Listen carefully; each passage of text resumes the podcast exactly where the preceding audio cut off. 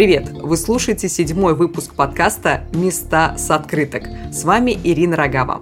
Мы обсуждаем маршруты по России проекта «Почтовый туризм». Они создавались вместе с сотрудниками почты, которые живут в разных уголках страны и лучше всех знают, где стоит побывать. Сегодня мы поговорим о Мурманской области, одном из самых северных регионов России. Обсудим маршрут на 5 дней и узнаем, как увидеть северное сияние, где найти заполярные пальмы и орхидеи, как почувствовать себя Саамом и где находится главное место силы Кольского полуострова. Все это мы обсудим с путешественницей и гидом Arctic Discovery Мурманск Татьяной Ефремовой. Татьяна, здравствуйте. Добрый день и Владимиром Анацким, гидом, основателем туристической компании «Мурмания» и большим любителем севера. Владимир, и вам здравствуйте. Всем привет. Я вам сразу скажу, что о Мурманской области я знаю совсем немного. Я знаю, что это очень холодное место, там рядом Баренцево море, там можно увидеть северное сияние, и Андрей Звягинцев снимал там фильм «Левиафан». И давайте вот с этого места мы начнем нашу беседу. Место, в котором проходили съемки «Левиафана», получило мировую известность, и это место – село Териберка. Может быть, не все наши слушатели смотрели фильм и не знают про это село. Татьяна, расскажите, пожалуйста, нам про Териберку. Что там такого удивительного? Ну, а, Тереберка действительно э, прекрасное, удивительное место. Там э, сочетается нетронутая природа, э, люди необычные на самом-то деле, очень интересно с ними общаться. И в последнее время туда едет достаточно много туристов и создаются арт-объекты, которые также становятся популярными и привлекают еще туда новых туристов. Буквально два года, как в Териберке открылись киты. Вот, оказывается, в Баренцевом море есть киты, их можно приезжать смотреть прямо к нам на Кольские. И буквально там выход в море три часа, и перед вами будут горбатые киты, киты-минки и целое разнообразное количество различных морских животных еще мелькать. Вау! Я, как любитель китов, очень заинтересовалась. А в какое время года лучше приезжать? Ну, вообще, на самом деле, наблюдения еще ведутся, то есть вот точно вам никто не скажет, когда нужно приехать. Но считается, что киты киты приходят э, тогда, когда приходит рыба. То есть это весна, лето, осень, да, и вообще киты должны уходить отсюда, с наших территорий на зиму. Но не всегда это происходит, не со всеми китами. Киты очень интересные животные. Вот.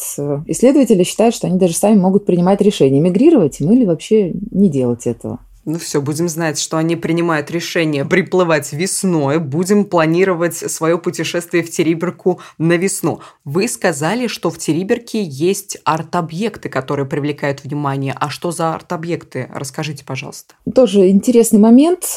Самые-самые первые арт-объекты появились в Териберке еще в 14 15 наверное, году. Это страж Териберки, которого сейчас большая часть туристов проезжает. Это вот первый такой арт-объект э, собрал на себе, наверное, вот э, все какие-то маленькие частички от туристов, да, там, начиная от каких-то э, носовых платков, заканчивая просто даже машины, которые вот сейчас даже разукрасили и, в общем-то, ее подновляют периодически, да, это первое. Также в Териберке можно встретить изображения на домах, да, там, на остановках. Эти изображения рисовали художники, да, даже вот норвежский знаменитый художник уличный приезжал в в Териберку для того, чтобы оставить там вот свой прекрасный след.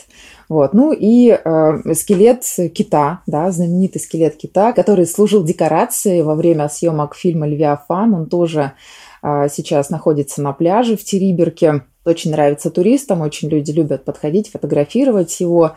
Но вот очень это все смотрится атмосферно. Вот вообще, э, наверное, в Териберке вот любая такая необычная вещь, она прям может стать арт-объектом. И а, даже вот этой зимой туристы да, сделали арт-объект из обычного столба, прилепив туда найденные варежки. Да? Получилось очень даже так душевно достаточно. И там табличка была, если вам нужно, да, то вы можете взять себе варежки, там согреть свои руки, ну, то есть вот что-то типа того. Ну, вот, очень много изображений китов, э, китовые хвосты, то есть вот эта вот линия китовая, она прям пронизывает всю Териберку и все ее какие-то вот арт-объекты. В том числе, кстати, Артемий Лебедев обратил на это внимание и установил арт-объект, который напоминает хвост кита. Тоже можно с ним ознакомиться в Териберке. Очень интересно. Я представляла это как такую необычную природу. Можно просто прийти, уединиться и посмотреть на эту гладь моря. Очень красивые арт-объекты вы описали, захотелось прямо посмотреть. А еще я знаю, что в Териберке проводят международный арктический фестиваль. Сотрудники почты рассказывали, что в прошлом году его участники отправили в разные точки мира почти три с половиной тысячи открыток с видами Териберки и штемпелем «На севере отдыхать». Владимир, расскажите, пожалуйста, знаете ли вы про этот фестиваль, когда он проходит и чем на нем можно заняться? Да, есть такой фестиваль у нас в Териберке. С 2014 года он проводится каждый год практически, ну, за исключением, понятное дело, ковидного периода. Там он интересен э, своим разнообразием. То есть каждый человек найдет себе интересную площадку на этом фестивале. То есть, например, э, есть э, площадка музыкальная, когда приезжают известные артисты, музыканты, группы, и это собирает большое количество любителей самого разного рода музыки. Есть площадка гастрономическая, где каждый может отведать какие-то интересные интересные деликатесы, что-то необычное местное, различные морепродукты в первую очередь, потому что все это на берегу океана находится. Ну, конечно, оленина и другие разнообразные вещи. Например, даже чипсы из ягеля недавно стали продавать. Тоже такая экзотическая интересная вещь получается. А, есть площадка архитектурная или урбанистическая, где обсуждаются какие-то моменты, связанные с обустройством а, той же Териберки. Кроме того, есть спортивная площадка, где люди совершают э, разные забеги, какие-то там заплывы и другие всякие э, виды спорта, там лазание по скалам тоже присутствует в рамках этого фестиваля. Э, фестиваль э, набирает обороты с каждым годом, все больше и больше людей на него приезжает, смотрят на все происходящее в Териберке. Конечно, для местного населения это немножко все непривычно. Помню, какие-то цифры назывались, несколько тысяч, чуть ли там не 10 тысяч человек за время там, двухдневного фестиваля посетило вот в последние разы это мероприятие. Круто, спасибо большое. Отметил себе, что нужно будет следующим летом обязательно приехать на фестиваль.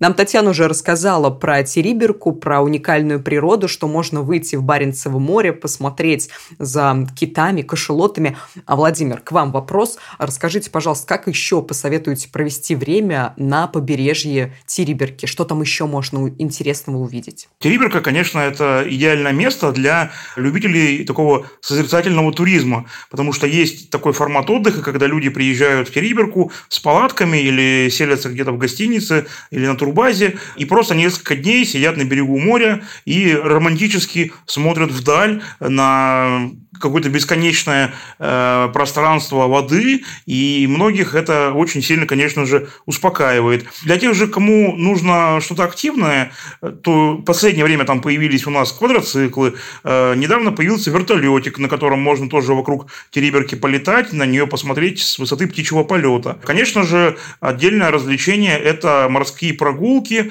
это фотоохота на китов и, конечно же, рыбалка. В Баренцевом море это это прям отдельный вид удовольствия. То есть мужики, которые приезжают э, сюда ловить рыбу, со своим предыдущим опытом начинают сравнивать. И, конечно же, тут Мурманская область очень сильно выигрывает. Потому что такого количества, такого объема и такого размера рыбу найти где-то в других местах ну, столь доступно практически невозможно. Очень многие говорят, что в Астрахани вот они ловили рыбу, и там очень хорошая рыбалка. Но когда они к нам приезжают, соответственно, они э, решают, что всех своих э, друзей надо перетаскивать вытаскивать именно сюда на рыбалку, потому что вот это вот рыболовное счастье, которое человек здесь получает, оно, конечно, ни с чем не сравнится.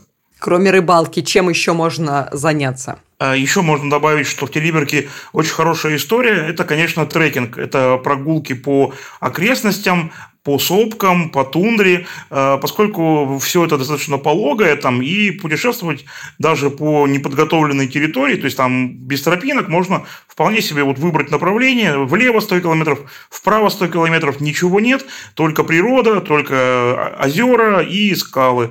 Э, вот, можно прогуляться э, туда для того, чтобы, допустим, отдохнуть от людей, потому что Териберка сейчас стала популярная в последнее время, и иногда получается, что слишком много людей вокруг тебя, и поэтому есть возможность э, буквально зайти за какую-нибудь соседнюю гору и там э, отдохнуть в тишине, в покое и наедине с природой. А можно я еще вот как фанат «Игры престолов» скажу, что знаю, у вас есть яйца драконов. Что это такое? Да, есть такой пляж, э, он у нас называется «Яйца драконов» или «Яйца динозавров» раньше называлось, до того, как вышел фильм «Игра престолов». Это огромные круглые камни размером ну, от полу... и полметра есть, и больше, и меньше, и это огромный такой пляж. Если э, посмотреть или сделать фотографию этого э, пляжа, то будет казаться, что это просто обычная галька на берегу моря. Но если туда поставить человека на этот пляж, то ты понимаешь масштаб этих камней, что он огромный и что ну, там прям какой-то совершенно невероятного размера все это дело. И кроме того, еще есть э, в Териберке недавно появился трон, который э, тоже похож на трон из этого самого фильма, на котором очень любят фотографироваться туристы. На заднем плане у нас э, скалы, море, э, Териберский залив, а сам э, трон находится на песчаном пляже. Тоже очень удивительно для э, Териберки, для севера такое место. То есть, если летом в хорошую погоду сделать фотографию, то будет казаться, что ты находишься где-то на каком-то побережье Франции. Но при этом в воде никто не купается, потому что море всегда остается холодным. И есть даже такие фотографии с одного из фестивалей, когда полностью весь пляж забит людьми в купальниках, там в плавках, но при этом все лежат, загорают, но при этом никто не купается. То есть в море никого нету, потому что даже летом температура там около 10 градусов остается. Ну, а зимой тем более там э, плюс 4 э, всего лишь. Поэтому купаться там, конечно, проблематично, но тоже есть смельчаки, которые это делают. А я еще знаю, что у вас есть кладбище старых кораблей. Насколько это интересное место? Да, это один из первых таких туристических э, объектов, который заинтересовал туристов. Это недалеко от Териберки, между старой и новой Териберкой находится такое место, где лежат э, остатки, как бы такие каркасы старых кораблей рыболовецких, на которых раньше в Териберке ловили рыбу. Еще в 60-х годах их там сложили, и вот они с тех пор там лежат, потихонечку э, истлевают. И с одной стороны, вроде бы это такая грустная локация, а с другой стороны, в ней есть какая-то своя атмосфера, и иногда фотографы бывают бывает не оттащить от них. То есть они там ходят, э, смотрят, фотографируют и находят какие-то совершенно невероятные ракурсы. Поэтому место такое значимое, знаковое, и обязательно для каждого туриста туда приехать, посмотреть, походить по этим кораблям. Я по фотографиям увидел, как вы и сказали, очень колоритно и очень атмосферно. Кстати, сотрудница почты Ольга тоже рекомендует съездить в Териберку. Давайте послушаем ее сообщение. Она рассказала, почему Териберка – это настоящий край земли и чем там можно заняться. Териберка – это село в Мурманской области за полярным кругом. Из-за этого Териберку еще часто называют краем земли, и когда там оказываешься, в это очень легко веришь. Село расположено на берегу Баренцева моря, и там местные жители всегда ловили рыбу. Териберка большая, она состоит из двух частей, северной и южной. Северная часть или новая Териберка – это ладейная, а южная часть – старая Териберка. И расстояние между центрами этих частей примерно 3 километра, и они разделены рекой Териберкой. Туристы, как я и мои друзья, и любители активного отдыха потянулись в Териберку после выхода фильма Андрея Звягинцева «Левиафан» в 2014 году. Я вообще очень люблю северную природу, и захотела в Териберку, когда посмотрела красивые фотографии села, берега Баренцева моря. И, конечно, это чувство, что ты находишься на краю земли, оно очень романтично и всегда а, привлекает туристов. На Териберку мы с друзьями потратили два дня, и этого вполне хватило, чтобы посмотреть основные достопримечательности. Конечно, первое – это вид на море и побережье Баренцева моря, простирающееся где-то вдалеке Северный Ледовитый океан. Это главное, зачем а, едут туда. Это ощущение, что дальше нет Земли, а только Арктика и Северный полюс. А, если повезет, то можно увидеть китов и а, можно снять баркас или катер, и с борта баркаса можно выйти в море и увидеть э, касаток а, или китов, но это если повезет, никто не гарантирует, что можно их посмотреть, сфотографировать, но в августе, в сентябре это вполне реально. Но главное, что нужно попробовать в Териберке, это арктическую кухню морские гребешки и икру морского ежа, и если очень повезет, то краба. Я знаю, что Мурманская область всегда была местом притяжения людей, и вот причину эту мы сейчас с вами обсудим. Большая часть Мурманской области, она находится за полярным кругом, и, конечно, сюда часто приезжают охотиться за северным сиянием. Я думаю, что вы, как любители севера, как люди, живущие там, по-любому северное сияние видели. Поделитесь, пожалуйста, своими впечатлениями. Татьяна, давайте с вас начнем. Да, конечно, полярные сияния мы видели много раз, причем а, когда полярное сияние становится таким профессиональным интересом, то полярное сияние видишь намного чаще, чем раньше, да, прям по себе скажу, потому что если вы будете спрашивать у местных жителей, а, когда можно увидеть полярное сияние, вам скажут, что это должна быть зима, это должен быть мороз, и вот никак иначе, никаких других обстоятельств быть не должно. Вот. На самом деле а, полярное сияние в Мурманской области можно увидеть, ну вот в этом году первое мы поймали 17 августа, и практически до 15-16 апреля можно ловить полярные сияния. То есть, ну, вообще, понятное дело, что оно вроде бы как есть всегда, да, но сияние видно только тогда, когда у нас темно. То есть в период э, когда ночью темнеет, можно выходить на улицу и уже искать полярное сияние. Ну, конечно, оно есть не каждый день, вернее, не каждую ночь, да, существуют соответствующие прогнозы, и э, у нас очень много гидов в Мурманске, которые занимаются именно вот профессионально поиском полярного сияния. А как это происходит? Я просто даже не понимаю. Вот э, расскажите нашим туристам, которые послушают, как охотиться за северным сиянием, как его поймать?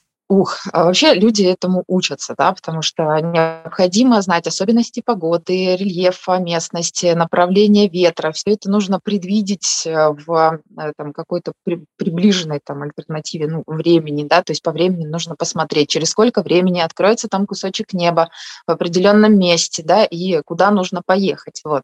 Очень удобно, конечно, из Мурманска охотиться на сияние, потому что есть возможность уехать в разные направления, то есть и на север, на юг, на запад, на восток восток, то есть везде любое направление можно закрыть. Вот. Но а, у нас есть профессиональное сообщество, которое да, этим занимается поиском полярного сияния. И понятное дело, что а, любой человек может приехать, там, взять машину в аренду, поехать там, куда-то там за город и поискать полярное сияние. Но все-таки а, если нужна какая-то гарантия, более-менее, да, и качественные фотографии, то только охотники, потому что так вот, ну, ну вот на самом деле, если смотреть фотографии полярного сияния, да, то они всегда яркие, зеленые, красивые, да, но у нас погода ведь э, совершенно разная, да, то есть может быть облачность, еще что-то. И на самом деле профессиональным взглядом только можно э, очень часто увидеть полярное сияние за облаками. Простой обычный человек, который сияние никогда не видел, если оно прям не вау, там во все небо э, и там красного цвета, да, простой человек может его просто даже не заметить, не увидеть, потому что чаще всего полярное сияние – это такое а, серовато-зеленое облачко, да, над головой, к нему нужно присмотреться, его нужно увидеть, нужно стоять, наблюдать. Не любая камера его возьмет. То есть это прям определенные профессиональные навыки должны быть. То есть в основном лучше пользоваться услугами профессионалов, чтобы увидеть вот это яркое, красивое северное сияние. Спасибо большое за совет. Владимир, а скажите, пожалуйста, вы, как любитель севера, где в Мурманской области лучшее полярное сияние можно увидеть? Самое яркое. Да, это очень популярный вопрос. Э, часто его задают туристы, некоторые рассчитывая на то, что они, может быть, сами поедут поискать северное сияние, рассчитывая на то, что есть какая-то точка, куда нужно обязательно ехать смотреть на э, сияние охотиться. Но ответа на этот вопрос, конечно же, нету, потому что мы э, должны понимать, у нас в Мурманской области, в Кольский полуостров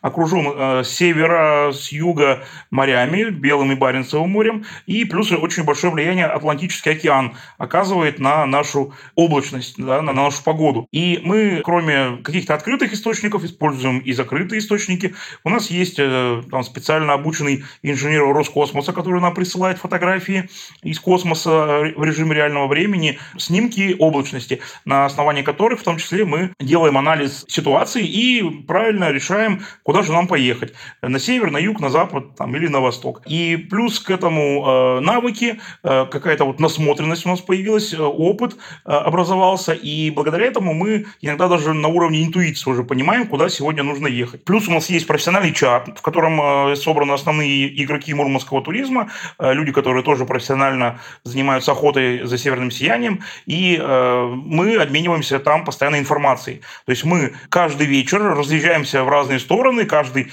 из нас сам решает, куда нужно сегодня ехать, там, основываясь на своих данных, и потом уже в режиме реального времени мы смотрим э, картинку. То есть, если где-то кто-то э, нашел сияние, сразу мы эту информацию друг другу передаем, и все остальные э, машины, автобусы едут в ту сторону, где уже кто-то нашел сияние. Это очень удобно, и как бы мы не были друг с другом э, конкурентами, все равно мы друг другу помогаем, потому что сегодня я нашел, помог другому, завтра другой найдет, поможет нам. Вот, поэтому тут у нас такой достаточно дружный коллектив из разных э, компаний туристических э, и гидов сложился в Мурманской области. И это такой хороший залог того, что от нас туристы уезжают счастливыми, довольными и увидевшими это самое северное сияние. То есть мы делаем вывод, что в Мурманскую область можно поехать не только, чтобы увидеть северное сияние, но и чтобы развить свою интуицию.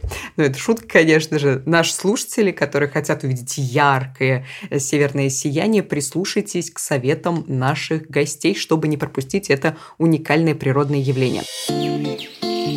А мы с вами движемся дальше и будем говорить о самом Мурманске. Это самый большой город за полярным кругом. И довольно молодой, он был основан всего в 1916 году. Одно из самых первых зданий в городе – это главпочтамт, который начали строить в 30-е. А после он успел несколько раз поменяться в годы Второй мировой войны он пострадал от ударов, а потом к нему добавили пару пристроек. И в итоге в одном здании видна вся история города. Татьяна, расскажите, пожалуйста, нам, какие еще архитектурные достопримечательности вы советуете посмотреть в Мурманске? Ну, немножечко подальше отойду. А, дело в том, что для того, чтобы понять э, вообще историю Мурманской области в целом, да, для того, чтобы понять, почему сюда люди пришли, что они здесь делают и вообще характер, почему у нас такие а, города, то Мурманск нужно посетить обязательно. То есть пройтись по улочкам, а, подышать воздухом города и посетить его главные достопримечательности. Одна из главных достопримечательностей города Мурманска – это памятник защитникам советского Заполярья. Памятник э, Алеша. Он а, возвышается на сопке, которая называется Зеленый мыс. Один из самых высоких а, военных памятников а, России вообще, да, обязательно рекомендую к посещению. С этой сопки можно увидеть, во-первых, Кольский залив, да, ну и проникнуться вот этим вот духом, который сопровождал защитников Заполярья. Место такое достаточно сильное. Еще рекомендую посетить памятник Ждущий. Ждущий, она символизирует э, вообще образ всех женщин, жен, которые ждут своих мужей с моря, да, потому что Мурманск – это город моряков, рыбаков, да, и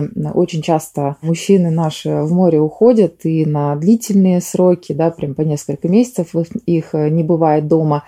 И, конечно же, очень большое значение имеют женщины, да, на их э, плечи ложится груз там, воспитания детей, различных там бытовых сложностей. Ну, конечно же, ждать, потому что вообще Баренцево море очень опасное, коварное, и моряки всегда подвергаются опасности, выходя на промысел, то есть они могут не вернуться. Это, кстати, следующий а, мемориал, который посвящен морякам, погибшим в мирное время. Место такое эмоционально сильное. Если обратить внимание, вот мы, мы как экскурсоводы, мы постоянно посещаем эти места, да, и Алеша, и вот э, мемориальный комплекс, который посвящен морякам, погибшим в мирное время.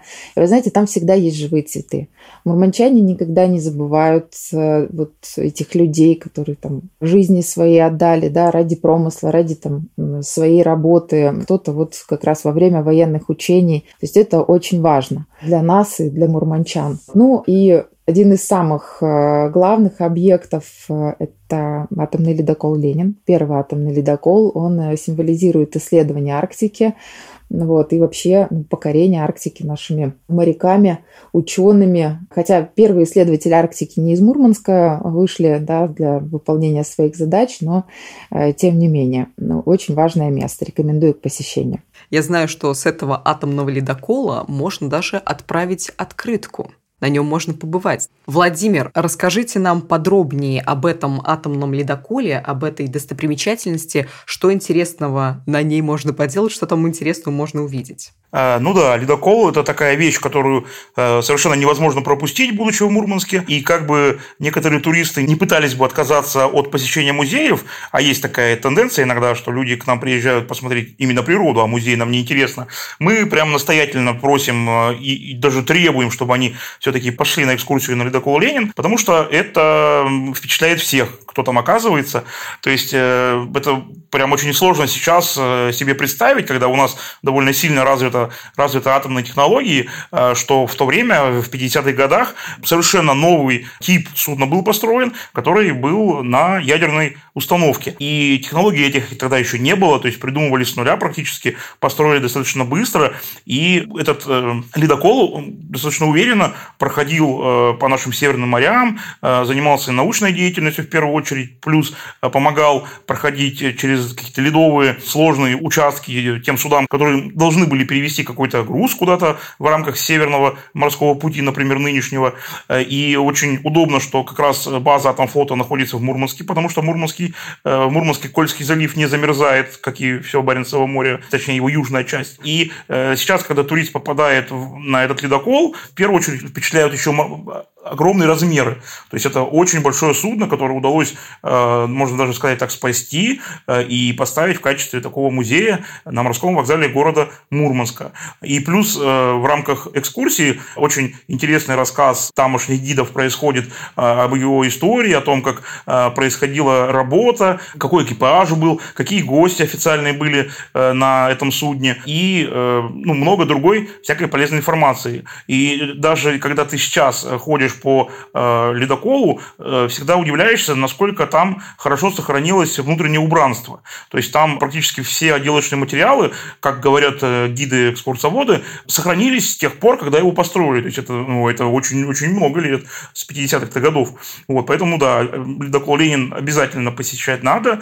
Еще можно добавить, что на ледоколе очень много фотографий э, различных э, за время его путешествий и деятельности в э, северных водах. И на этих фотографиях встречаются белые медведи.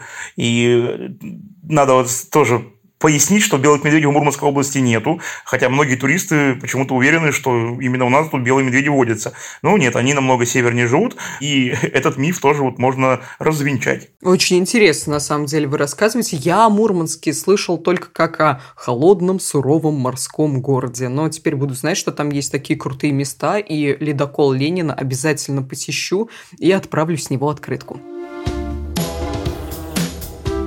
Мы обсудили с вами Мурманск, дальше поговорим об интересных местах за его пределами. Я слышала, что в глубине Кольского полуострова есть самская деревня Самсыт, где можно познакомиться с традициями коренного народа полуострова – самов. Это реальная деревня, где живут люди, или это, скорее всего, музей быта, и там живут работники этого музея, хранители?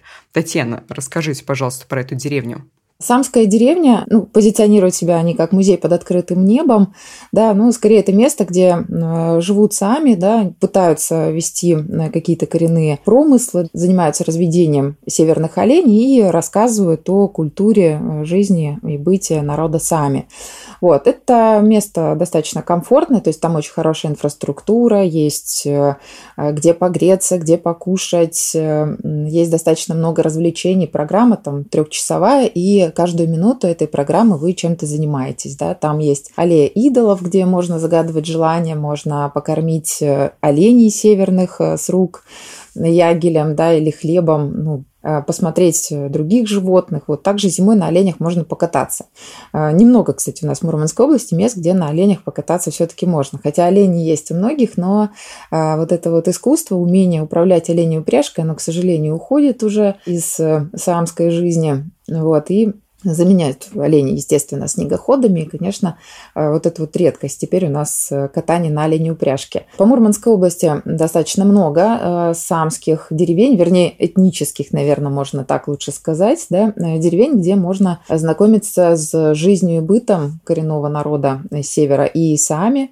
Вот, также коми, да, коми ижемцев – которые имеют большое значение для истории Мурманской области, истории развития вообще края, ну и истории оленеводства. Поэтому тоже рекомендую к посещению э, саамские деревни наши для того, чтобы, опять же, понимать, кто такие самы, зачем они сюда пришли, как они здесь вообще жили, вот, и понимать вообще, что это за народ. Я обожаю такие этнические штуки, и деревню Самсыт обязательно бы отправилась, и из этой деревни мы с вами отправимся в место силы самов. Мы отправляемся с вами в Лавазерские тундры. Это горный массив, где зимой можно покататься на лыжах, а летом просто прогуляться пешком.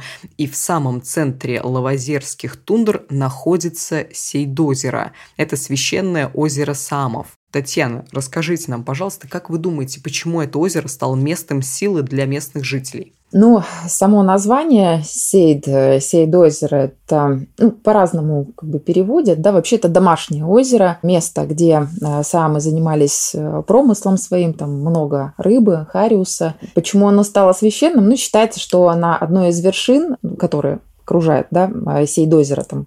Получается, Сейдозеро находится в центре горного массива Лавазерских тундр. Вот. И на одной из этих вершин а, было капище, где а, самы приносили свои жертвы. Кстати, последнее жертвоприношение принесли самы там в 1934 году. Вот, то есть это достаточно вот долго все практиковалось. И я думаю, что с этим связано вот э, то, что озеро называют священным. Ну, вообще у меня свое мнение по этому поводу. Вот, но место... А какое у вас мнение? Я считаю, что самы боятся, вернее, не считаю, я знаю, что самы вообще боятся туда ходить, э, да, как раз-таки из-за того, что они вкладывают достаточно большой мистический смысл вот в эти места, в эти земли, но скорее это связано больше не с мистикой, да, а с тем, что а, в 30-е годы самское население подвергалось очень большому гонению, в том числе и э, ноиды, это шаманы самские. Ну и после массовых расстрелов, конечно, желание у всех отпало туда ходить, и такой вот э, налет тайны стал присутствовать на этом озере. Но а, в любом случае место, оно очень сильное, и оно стоит того, чтобы его посетить. Там есть очень важная достопримечательность самская, это изображение человека на скале. Принято его называть э, Куева, но 70 метров в высоту и 30 в ширину. И изображение человека этого не рукотворно, то есть мох, лишайники, ручейки какие-то, да, они растут, э, повторяя форму человека на протяжении нескольких сотен лет. Это очень интересно. Также на Сейдозере, вообще вот э, в горном массиве Лавозерском добывали много полезных ископаемых различных, и считается, что там есть минералы, которые встречаются тоже только в этих местах, да, и если пройтись по Сейдозеру вообще вот, то можно увидеть, что природа необычная для Кольского полуострова, да, растения редкие встречаются. В общем, это нужно видеть своими глазами. Ну, также очень много мистических историй связывают с этим озером. Происходят там какие-то вот странности. Ну, не знаю, не могу сказать, почему, почему это все происходит. Рекомендую посетить обязательно. Ну, вы меня впечатлили, впечатлили своим рассказом, особенно изображением человека нерукотворным. Это очень интересно. Я очень захотела посмотреть на это. Я вот хотел бы добавить буквально пару слов, что я, как человек э, из, скажем так, науки, там, историк по образованию, я скептически отношусь ко многим историям, э, связанных с какой-то мистикой и всяким потусторонним, но, тем не менее, я лично знаю несколько несколько историй, связанными с людьми, с моими друзьями, там, коллегами, которые мне рассказывали в разных обстоятельствах, которые, ну, вообще никак невозможно объяснить, потому что действительно что-то странное там иногда происходит. Например, вот, э, ну, есть какие-то истории, э, в которые сложно поверить. Например, один вот мой знакомый, хороший, э, поехал туда на Сидозеро, хотел попасть, и ехал на машине туда. Едет, едет, и вот там несколько километров до точки, откуда начинается пешеходный маршрут, до Сидозера, озера, у него просто машина глохнет и не работает, не, не заводится. Ну, он ее как-то там, ну, понятное дело, уже не до похода, он э, ловит какую-то встречную машину и довозит машину до Мурманского автосервиса. На автосервисе ему э, смотрят, э, говорят, так у вас все в порядке с машиной, заводят, и все, она работает. То есть никаких проблем в машине оказалось, что нету. Э, через год он все-таки решил доехать снова до Сейдозера, он туда едет, едет, ну и плюс-минус примерно в том же месте э, ему навстречу едет фура, и у нее из-под колеса вылетает огромный камень, который летит прямо в лобовое стекло, и застревает э, прямо перед лицом водителя в этом самом лобовом стекле. И вот э, товарищ этот решил, что, видимо, это какой-то сигнал, что не надо ехать на Сейдозеро. Опять же, развернулся, поехал домой и вот, видимо, больше на Сейдозеро ездить не собирается. Звучит впечатляюще. Проверять мы это, конечно же, не будем. И еще один важный момент. Нужно понимать, что э, на Седозеро нету почти никаких транспортных путей, э, по крайней мере, летом. Э, то есть туда только пешком, только физически подготовленные туристы могут попасть. Это там от двух-трех дней до недели можно там ходить вокруг Седозера, через перевал подняться, спуститься, потом обратно подняться, спуститься. Есть вариант чуть проще, это на лодке из Лавозера добраться до там перешейка небольшого и дальше снова все равно пешком идти. Единственный вариант, как туда добраться без большой проблемы, проблемы, это из Лавозера можно зимой на снегоходе доехать. То есть сначала ты едешь по Лавозеру, потом по Сейдозеру. Э, виды, конечно, там потрясающие. Э, внутри, вот э, там вокруг этого самого Сейдозера совершенно какая-то невероятно не похожая на окружающую природа. То есть там другие деревья, другой какой-то даже микроклимат, можно сказать. Вот, поэтому тут в основном только такие физически подготовленные туристы и морально э, готовые встретиться с какой-то, ну, условно говоря, чертовщиной общиной, потому что действительно мистических историй оттуда очень много, очень разных. Мы продолжим разговор о мистическом и священном месте. Сотрудница почты Анна также поделилась с нами впечатлениями от путешествия к Сейдозеру и рассказала о встрече с великаном Куйвой и танцующих деревьях. Давайте послушаем.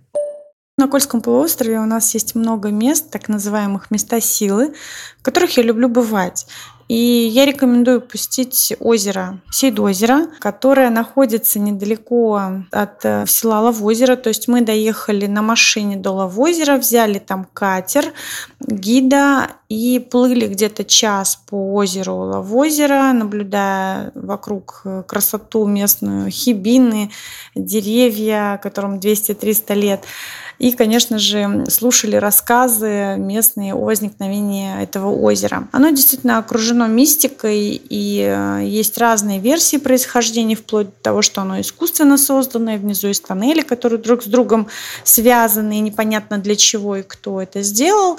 Но то, что это место рекомендовано к посещению, это сто процентов. Э, когда нас высадили на таком небольшом пляже, мы по тропе дошли до самого озера, потому что там есть есть еще и другой вариант. Можно также через перевал дойти пешком до озера. Безусловно, круто увидеть э, Куйву, который действительно присутствует там. На скале человек э, черного цвета, порядка 50 метров. Местные верили, что это дух, и поклонялись ему, он их защищал.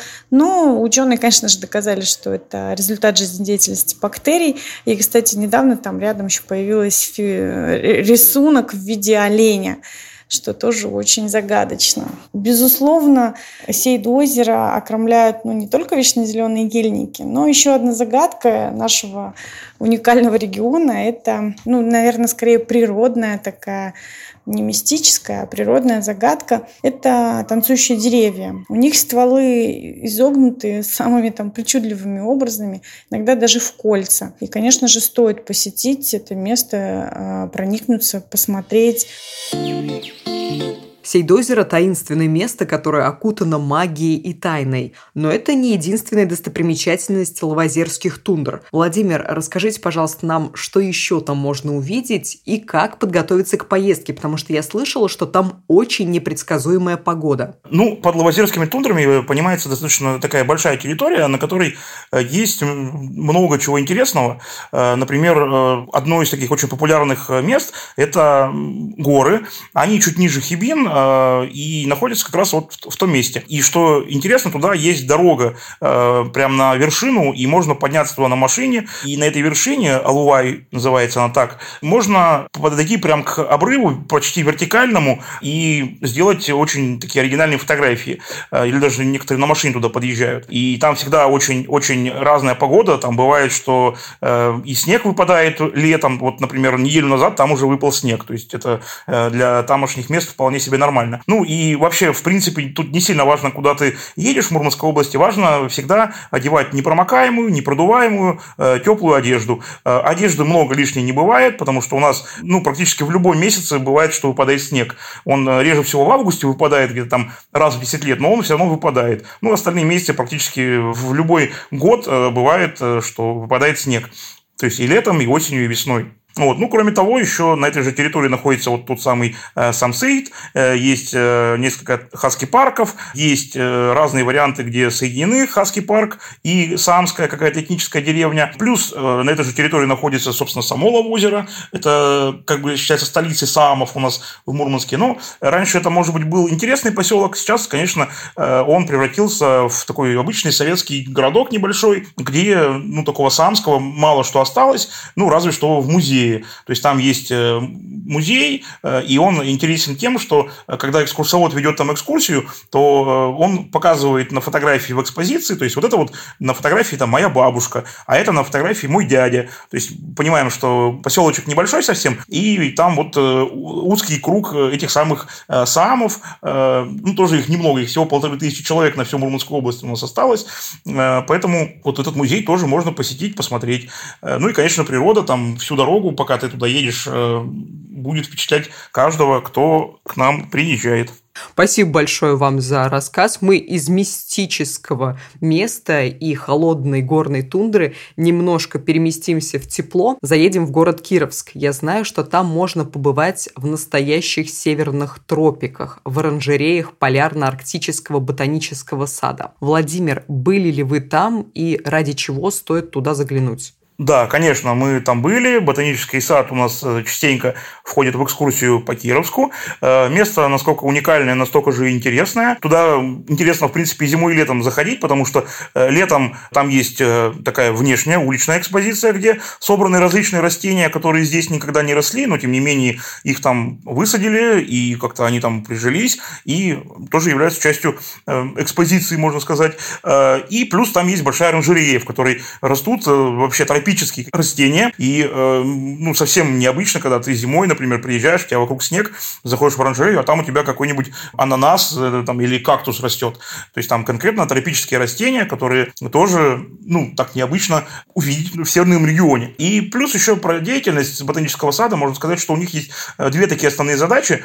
Первая – это, конечно, популяризация своей деятельности, это вот, ну, как бы показать, рассказать о том, чем они занимаются, такая экскурсионная составляющая. А вторая, или, может быть, быть, даже тут как более важная у них задача, они занимаются селекцией растений. То есть они сюда приводят какие-то сельхозкультуры и э, адаптируют их таким образом, чтобы они успевали за наше короткое лето созреть до какого-то нормального размера. И можно было бы высаживать их на наших северных огородах, и ну, благополучно у них это получается. То есть есть определенные типы э, растений, там, которые э, в более южных регионах зреют долго, а у нас они как-то побыстрее созревают. Вот для тех, кто увлекается огородами, это, конечно, интересное предложение. Я бы никогда не подумала, что на Кольском полуострове есть оранжерея с тропическими растениями. И если у кого-то из наших слушателей есть такой пунктик собрать все уникальные места на планете, думаю, вам стоит посетить Кировск и самые северные тропики. Но я знаю, что в Кировске есть еще одно классное место. Это выставочный центр «Апатит». Этот центр принадлежит горнодобывающему предприятию, но я так понимаю, что там можно узнать не только о добыче полезных ископаемых, но и об устройстве земли. И говорят, что это один из лучших музеев региона. Татьяна, расскажите, пожалуйста, чем он интересен? Музейно-выставочный центр «Апатит» и вот его как раз башня, да, это Место, которое тоже необходимо посетить, удивительное, интересное. И а, вот эта экспозиция, да, про которую вы говорите, из недр Земли в атмосферу, да, она вот особенная, потому что а, вообще а, организовали ее в башне, как каланча пожарная, да, то есть там пожарные сидели, следили за тем, чтобы ничего не загоралось. Вот еще в 1932 году это было. Ну вот. Позже, как раз, э, когда э, здание стало принадлежать музею, вот э, ее решили использовать для экспозиции. Как правило, экспозиция строится как? У нас в горизонтальном формате, да, то есть мы ходим, а, смотрим там что-то вот, что, что, где, как происходит. А здесь в вертикальном, да, то есть заходим, на первый этаж и э, поднимаемся, изучая как раз э, земные слои, да, что где у нас находится, и переходим прям вот э, к атмосфере. Очень интересно, действительно, этот музей один из самых лучших музеев, да, где-то я прям даже слышала, что действительно в России один из самых лучших. Экспозиция прекрасная просто. Наблюдать минералы, там вообще 8 разных экспозиций собрано. Вот, но наблюдение за минералами, вернее, осмотр минералов, это что-то невероятное. Там можно найти и золото, а, можно найти и наши кольские минералы, и ну, вообще коллекция собрана, конечно, тоже со всего мира. Все это блестит, все это красиво подсвечено, все это чистенькое, все это прекрасно выглядит выглядит.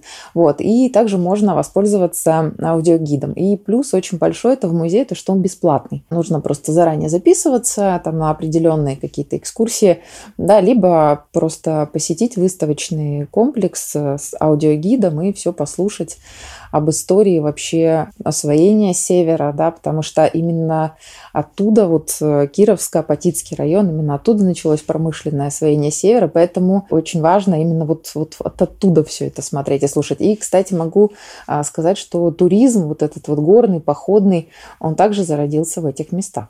Потому что вот если вы хотите красиво, э, грамотно, да, и с, с хорошим научным подходом, даже научным подходом, осмотреть хибины, ознакомиться с этими горами, то это только туда. Я бы хотел пару слов добавить, рассказать про музей, потому что там сколько вот туристов не приезжало, особенно если какая-то семья с детьми приезжает, э, то обычно оттуда дети выбегают с криками «Мама, я хочу быть геологом», потому что действительно там очень классно все э, выстроено, очень красиво, просто там невероятное количество разных видов камней, и поэтому этот музей обязательно для посещения. Плюс еще у него есть э, очень интересный режим работы, он работает с 9 утра до 9 вечера, поэтому какая бы у вас ни была программа, все равно вы туда можете можете попасть. Я после посещения этого музея выбегу и буду кричать, я хочу быть работником этого музея. Спасибо вам большое за рассказ. Действительно, по описанию очень крутой музей. Я бы обязательно занесла его на свою карту путешествий. А мы с вами движемся дальше в финале поговорим про главные горы Кольского полуострова, которые окружают Кировск про хибины. Многие ездят сюда кататься на горных лыжах, даже зимой в полярную ночь, Владимир, что вы посоветуете лыжникам, куда и когда лучше ехать? Да, Кировск у нас э, традиционно такой исторический лыжный э, курорт, можно сказать. Еще в советское время туда со всего Союза люди приезжали на лыжах кататься. Сейчас эта традиция продолжается.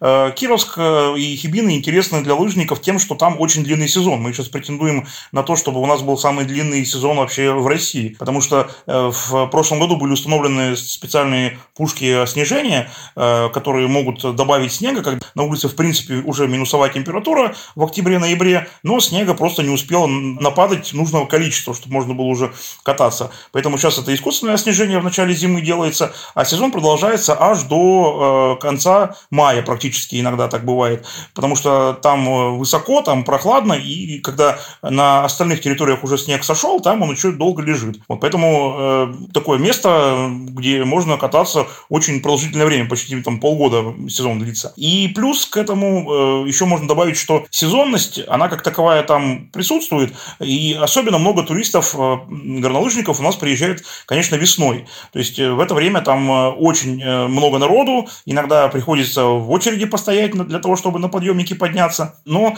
например, если приехать в, во второй половине января, когда у нас заканчивается уже полярная ночь, там или в феврале, ну даже начало марта, тоже хорошее время, то там народу чуть поменьше бывает, попроще снять или квартиру, или номер в отеле и тогда ну, чуть-чуть удобнее будет э, заниматься любимым горнолыжным делом.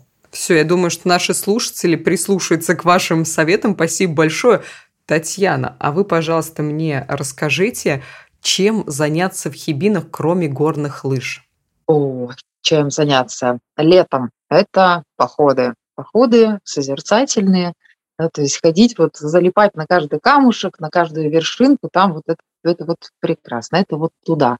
Вот, ну, э, в том числе, кстати, а, походы там проходят разные, да, то есть может собраться группа там 2-3 человека, а может 40, да, и все эти люди там на протяжении день-два, кто-то неделями а, гуляют, значит, по горам осматривают достопримечательности, да, это один момент. Потом а, лето – это квадротуры на, и джип-туры. То есть на квадроциклах можно вот сесть э, в Кировске, а, доехать до самого центра, до самого сердца э, Хибинских э, гор, посмотреть водопады, различные озера. Озера, кстати, прекрасные, некоторые из них невероятного цвета из-за того, что большое количество фосфора содержится да, вот в самих горных породах. Потом, что еще? Полярно-альпийский ботанический сад, кстати, у них есть тропа, по которой можно подняться на одной из там вершин, посмотреть четыре климатических зоны, и э, речка там протекает, которая называется Удьявр-Йог. Ну вот, это вот из развлечений э, летних. А зимние развлечения для Кировска тоже огромный э, просто пласт такой. Это снегоходные туры, в том числе, кстати, снегоходная школа. Вернее, э, школа, которая работает для того, чтобы обучить людей экстремальному катанию на снегоходах. Это тоже в Хибинах. А, есть обычные такие лайтовые э, снегоходные туры. Вот. Есть э, в Хибинах в Кировске «Снежная деревня». Прекрасная. Она внесена в Книгу рекордов России как самое большое сооружение снега льда в России. Вот, каждый раз у них новая экспозиция, и тоже рекомендую прям к посещению. Она работает с конца декабря, тоже там а, до, наверное, наверное, апрель, вот пока, пока эти фигуры не начнут э, таять, уже даже не до апреля, нет, раньше марта, конец марта. Вот, и э, что еще у нас э, красивое? Есть таинственный лес, да, то есть вообще в Кировске очень креативно подходят к различным арт-объектам и к развлечению туристов. Вот таинственный лес прекрасное тоже сооружение, там они используют и снег, и подсветки, сейчас даже летом там что-то придумали интересное для туристов к своему стыду. Я там летом не была, но вот восторженные отзывы э, слышу об этом. Ну и э, еще в Кировске прекрасно есть санаторий. У нас есть э, несколько научно-исследовательских институтов находится, в том числе институт, который занимается изучением правозаболеваний, да, и санаторий вот Тирвас, там можно пройти лечение, если там есть проблемы с костями, еще там с чем-нибудь. В общем, это уже можно самостоятельно посмотреть и изучить. Тоже хорошее место. Спасибо большое. Мы, значит, подводим итог по хибинам. Хибины – это лыжи, снегоходные туры, походы, чистый воздух таинственного леса и безупречная красота. Все это хибины. Мы с вами в финале, и у меня для вас вопрос. Какие два места в Мурманской области обязательно стоит посетить, по вашему мнению? Владимир, у вас первого спрошу. Ну, я назову два таких противоположных места по э, своему духу и по расположению на территории Кольского полуострова. Э, в первую очередь, конечно, Дериберка, да, и как бы она сейчас не была супер популярна э, среди туристов, и как бы там много людей иногда не появлялось, туристов в пик сезона, все равно место это посетить обязательно нужно, потому что вот эта природа, которая там везде, куда ни, ни кинь свой взгляд, она впечатляет абсолютно всех, даже самых заядлых путешественников. То есть не раз я наблюдал картину, когда человек э, какой-нибудь состоятельный, который уже везде побывал в мире, э, приезжает в Териберку и говорит, что вот я все ожидал, что, что угодно, но только не то, что вот так круто, так красиво и так необычно тут будет. Поэтому Териберку посетить надо, пляжи посмотреть, тундру, сопки, это все впечатляет каждого, и тут э, яркость этих впечатлений будет просто фантастическая. А второе место, оно совершенно полная противоположность первому, но не в плане того, что там интересно интересно, а тут неинтересно. Там тоже интересно. Это супер необычное место. О нем мало кто знает, мало кто слышал.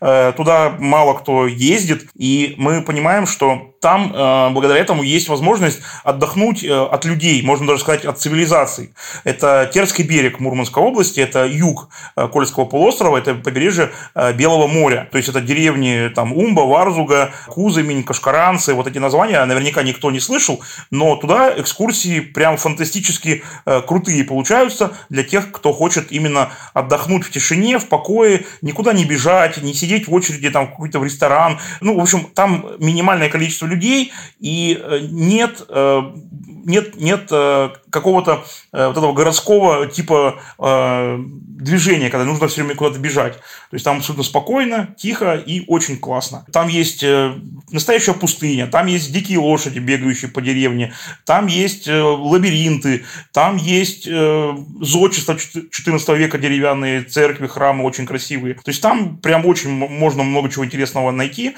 Правда, это трехдневный тур получается такой, потому что там это дальняя точка, это от Мурманска 550 километров.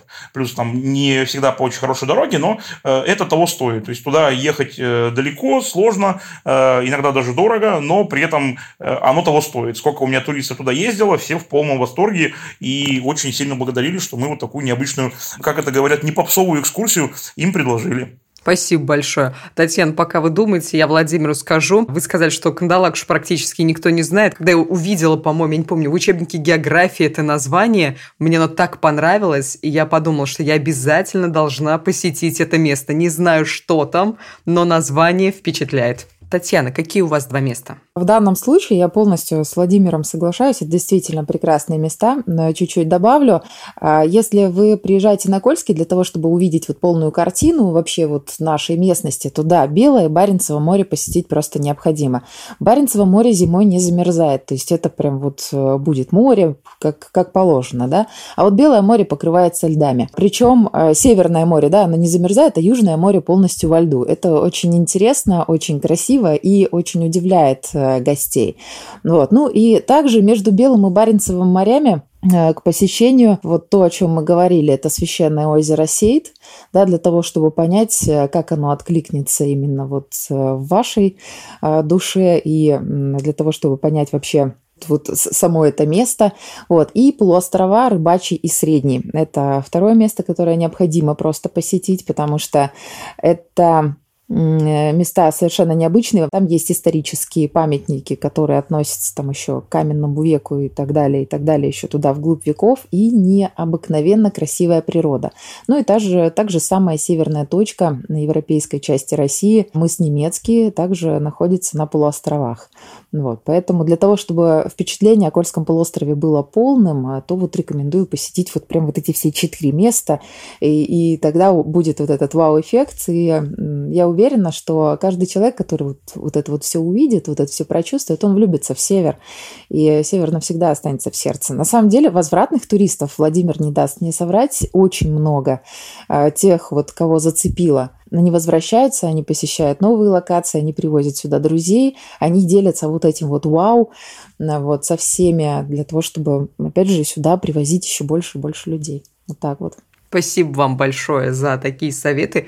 Я человек южный, но очень хочу посетить Мурманск и посмотреть. И вот проверю вашу теорию, насколько мне захочется потом туда вернуться. Теплую одежду покупайте, потому что у нас не бывает плохой погоды, да, бывает плохая одежда только, вот и все. Все, это я тоже запомнила. Татьяна, Владимир, спасибо вам большое за такую увлекательную беседу. Напоминаю нашим слушателям, что вы можете поучаствовать в подкасте и прислать свою историю о путешествии по Мурманской области в наш чат-бот. Он находится по ссылке в описании подкаста. Самые интересные сообщения прозвучат в следующих выпусках. Подписывайтесь на подкаст «Места с открыток» на Apple подкастах, Яндекс Музыки и других популярных платформах, чтобы не пропустить новые выпуски. Маршруты, которые мы обсуждаем, легко найти на сайте «Почтовый туризм» почта defistravel.ru. В следующем выпуске мы обсуждаем еще один маршрут по Мурманской области на 10 дней. Не пропустите. До встречи!